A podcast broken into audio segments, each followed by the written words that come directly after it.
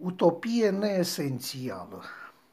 Așa cum a venit, tot așa va și trece epidemia pandemică de coronavirus.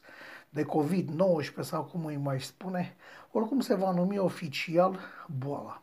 Dacă mă întrebați pe mine, parcă suna mai frumos gripă spaniolă decât chestia asta cu iz de șpan. Dar cum pe mine nu mă întreabă nimeni, cum spuneam, a venit și se va duce. Dacă va deveni o chestie sezonieră într-un an, doi, ne vom obișnui, la fel cum ne-am obișnuit și cu HIV și cu diferite ciume la animale, să nu mai pomenesc de bolavacii nebune, așadar. Nu asta este problema cea mare, ci ce va lăsa în urmă.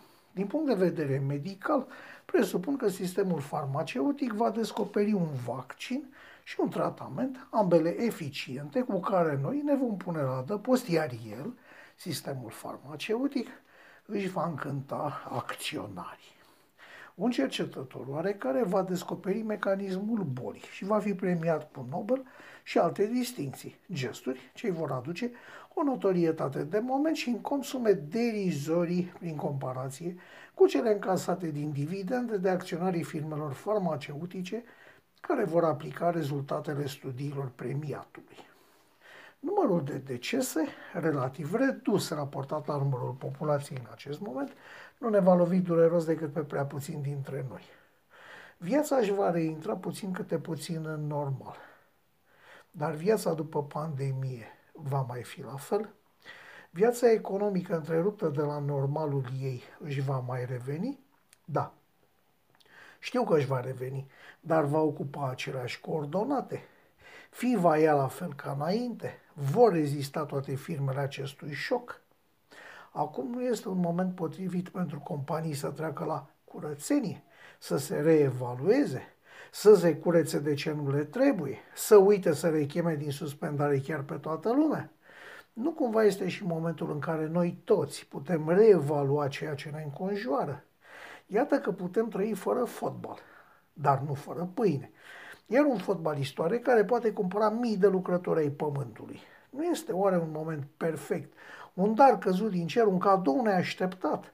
Nu este momentul în care putem trage linie între ce este esențial și ce nu este esențial? Cam așa ar trebui. Economia. Economia pare destul de ușor de oprit. Să vedem cât de greu va fi de pornit. În plus, chiar dacă un restaurant închis nu pare mare lucru, și angajații de acolo o familie și copii. Așadar, după toată nebunia asta, după ce am văzut că mărirea salariilor în sănătate, fără investiții în tehnică și medicamente, a fost o prostie monumentală. Acum, când unii dintre noi înțeleg că era bine dacă aveam în acest moment banii aruncați cu dezvoltură de PSD în pomene electorale. Acum, când vedem cu surprindere că nu avem strictul necesar în caz de urgență și personalul medical lucrează fără o minimă protecție. Acum, deci, nu ar trebui să tragem linie și să aruncăm la gunoi lucrurile neesențiale? Lucrurile lipsite de o valoare reală, lucrurile lipsite de, lipsite de interes, dar importante prin modă, prin moment.